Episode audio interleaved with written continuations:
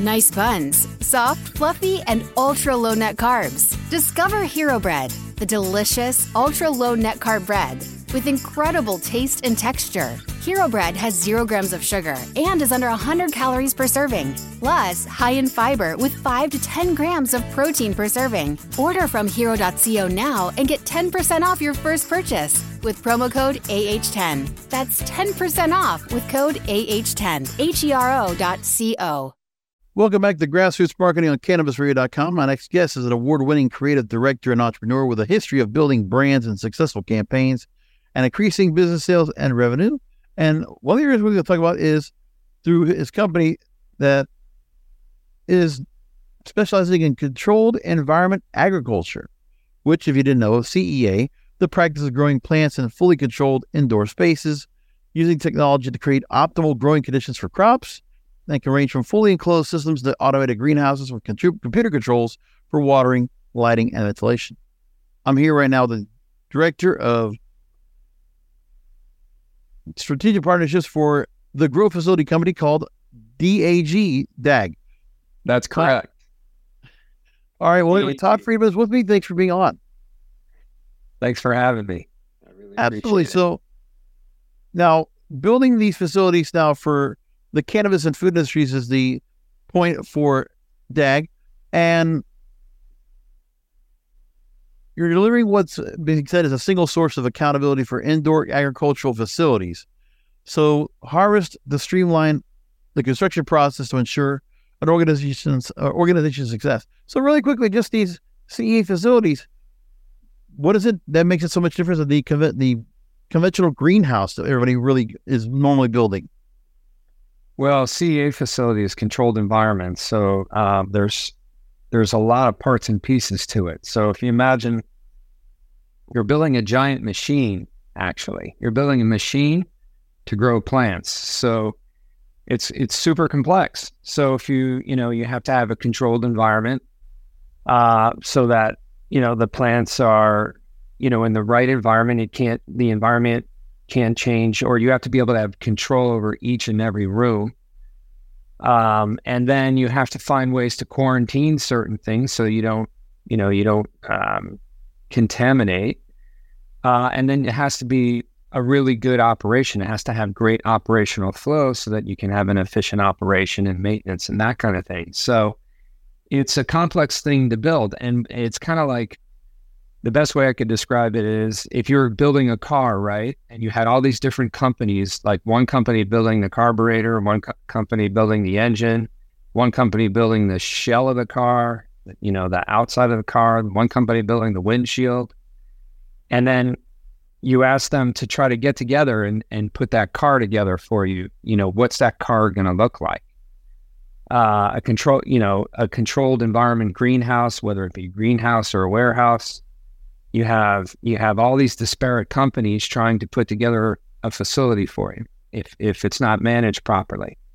And that's basically what we do is we we you know we spearhead the leadership on on the entire project. Uh, we make sure that you know that all of those pieces are able to come together all those really complex pieces.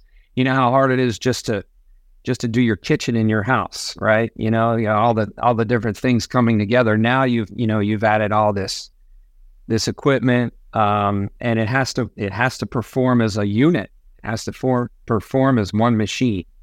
So that's really you know that's what makes controlled environment agriculture different than just having a greenhouse where you're just kind of sheltered inside. You've got you've got a lot of systems and things going and working in unison, basically. Now, when we, I want to send people to the website real quick and just bring up what you make point on the website. So when listeners go to dagfacilities.com, can go to a section that says cannabis when you go and pull down the menu. And on that section about cannabis and hemp, you make the point that the biggest challenge is that large scale cannabis facilities are difficult to plan, design, build, and operate. So, what can you tell me about CEA facilities that a DAG will do that helps to streamline that? What is it that you're seeing this would answer those kind of large scale issues of any other type build? Well, I mean, it's, I, I think one of the biggest ways to solve the problem is have one neck to strangle, one neck to grab. Um, uh, generally what we find is people are, are going to shows and they're and they're finding all this different equipment, and then they go to an architect. Hopefully, that architect has some experience. The architect designs the job that he's done and, and you know somewhat done, and he hands it off to, and then they bid it bid the construction and then the construction guy gets the job and then you know you have all you know it's it's kind of that same story i just told i guess a little bit is you have all these disparate parts and pieces and when you have one single source that goes from the planning phase to the design phase to the construction phase there's that story the same story from the very beginning on how your facility is planned um, is is coordinated and organized throughout the entire process. Um, the equipment can be ordered on you know on time early enough to show up at the right time so that your facility can be actually built 33% faster than if you did design first then bid out the construction and then build so it's it, it it'll increase you know it'll you'll be able to get it done 33% faster basically by doing plan, design, build rather than design, bid, build. And that's what we offer. That's one of the main things we offer.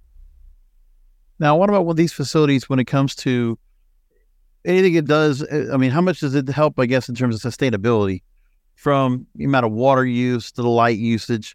Uh, is, is there any kind of artificial intelligence that can be embedded into this? Some of the other options that obviously some companies might look at to save on costs and to also save on the amount of staffing necessary if it can be done where there's more automation than there might be human input. Yeah, I mean, it all depends on how you need to plan your facility.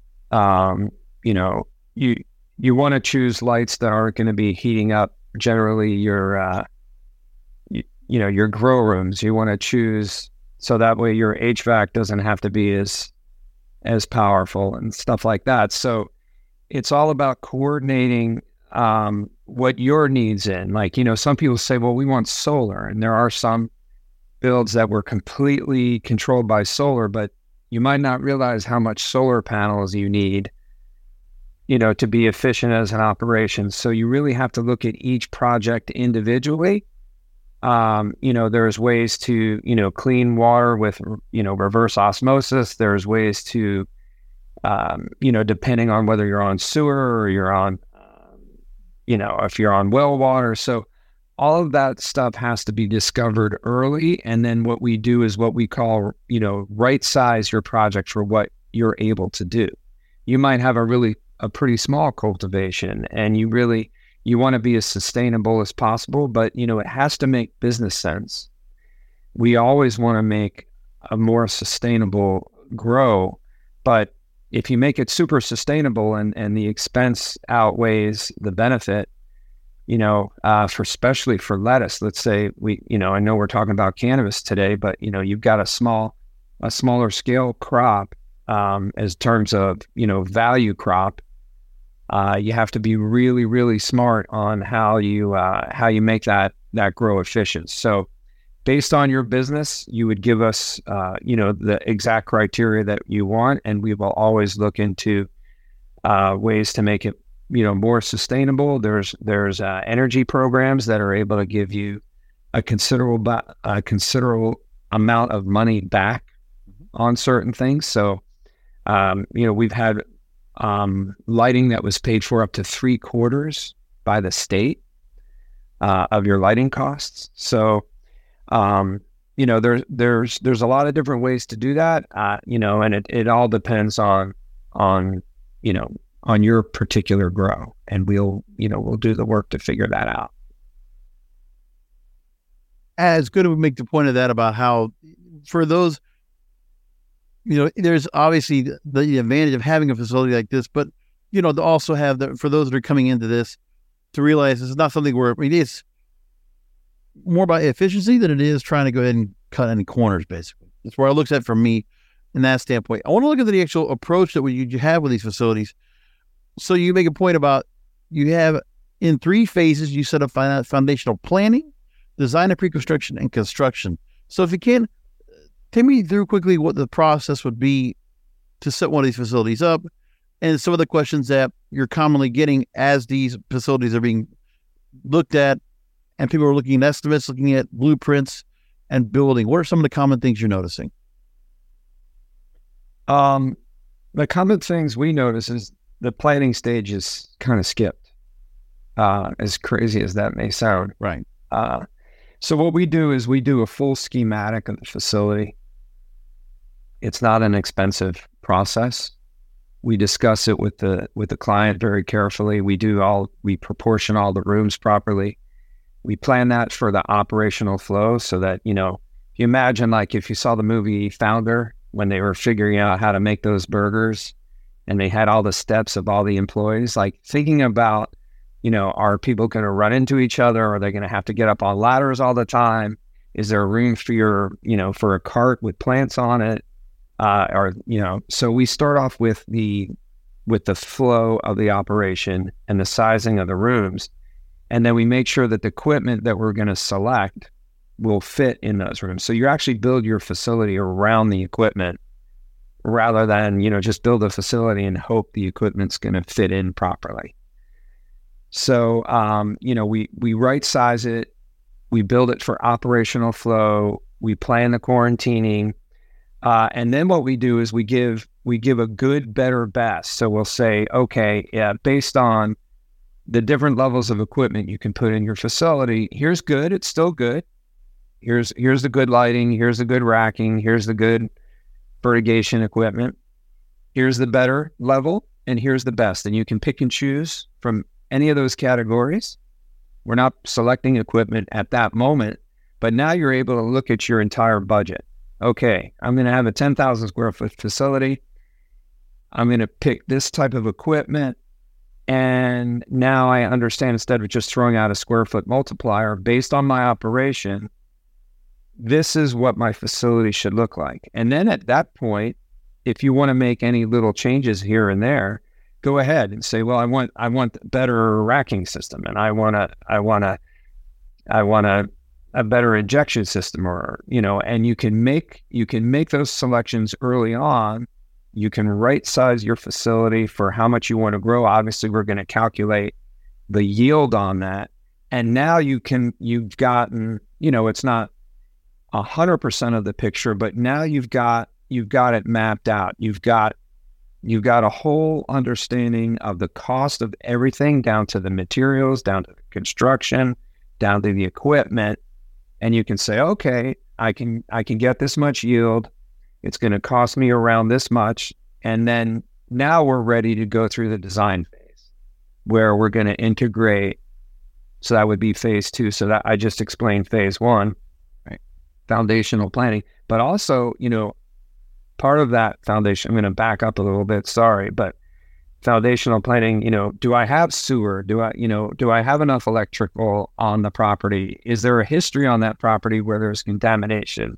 You know, so you also have to, in the foundational planning stage, make sure that you're in the right place for your facility, understand everything it's going to take to build it to, you know, from the, you know, from a 10,000 foot view and then and then move into phase two. So now now you've got it. Okay, you kind of have a really good understanding of what you're going to do. Then you could go to phase two, and then we start to integrate. We start to select, do all the selections of all the equipment. We're integrating. You know, the, the we have the MEP. Um, um, we have the MEP. We have the architecture. We're integrating all the professionals together with all the equipment. We're getting all that priced out, all those selections right. made, and then we're doing. So this is where there's overlap. So now we're starting to do early procurement. So uh, as you may or may not know, you know when we had uh, COVID, there there was some supply chain issues. There's and you know, for instance, if you want to switch gear for your building, it takes a year, which is you know the electrical control that's entering into your building. So you know, we we have to give that a year in advance to to order now. It's up to a year. Maybe it's a, it's it's coming down a little bit, and there's other equipment that we have to we have to plan. So while we're designing the facility and integrating all the aspects and getting you final construction drawings, we're also procuring the equipment. So there's some overlap, and that's that's another thing that a single Right. source is. What do. you're doing basically is a lot of proactivity. Before you get into the process, you're evaluating the property before you even get to work on breaking ground on the project. You look at all the parameters when it comes to the building to the blueprint to getting that set to understand if there's anything there might be any issues to look at. You're asking all the questions that they might not be asking, the customer might not be asking themselves. You're taking all that heavy lifting off of them. At the end of the day, Todd, what's an average timeline between the point that says, okay, we approve this blueprint, go ahead and build? What's the normal build time? Well, the whole the whole project's you know most entire project is about a you know a year, and a lot of them are close to a year long. Uh, for very big projects, it could be you know close to a year and a half. Uh, you know, depending on the project. Uh, so it's it's it's not always it's not always easy to say, but we can certainly expedite it because we're doing that parallel processing.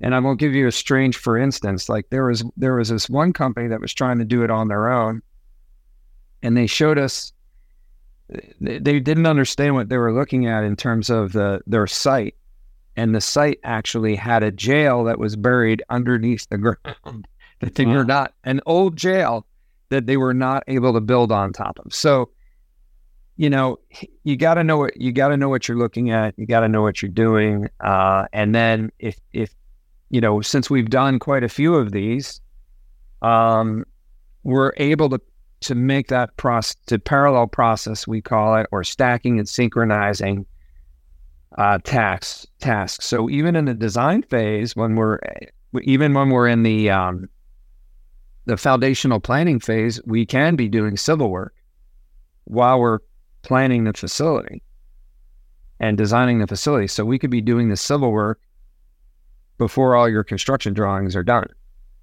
Uh, so that's you know flattening, you know, leveling the ground, getting getting everything ready for for construction. So so that's that's the um, So again, let's direct listeners to dagfacilities.com, dagfacilities.com, and uh, talk to me real quickly as people go to the website where they should go to be able to get, get started. All right, so you could click on anywhere it says plan a facility, uh, and there you can enter your information. You know, can enter the basics like you know what uh, what type of facility are you looking at? Maybe it's a warehouse, maybe it's a greenhouse, maybe it's a hybrid. You know, give us a little bit of that, uh, and then you know square footage or how much yield you want would be nice to get started so that we can kind of get ready to frame the conversation uh, fill in that information and then we'll get back to you, you know, to you within a, a day or, or so. It's over the weekend, maybe, you know, it'll be Monday, but less than one work day, we'll be able to get back to you and, and call you and then plan a, get a call together where we're going to ask all the questions to make sure that we have a really good understanding of what you're trying to do. Um, and, um, and yeah, just make it, make a good introduction and, and, and understand thoroughly what anybody's trying to do. So just click on plan a facility with DAG. So again, I'm enjoying with Todd Friedman, Director of Strategic Partnerships with DAG, the Grow Facility Company. Todd, thanks for being on with us. Thank you very much for having me.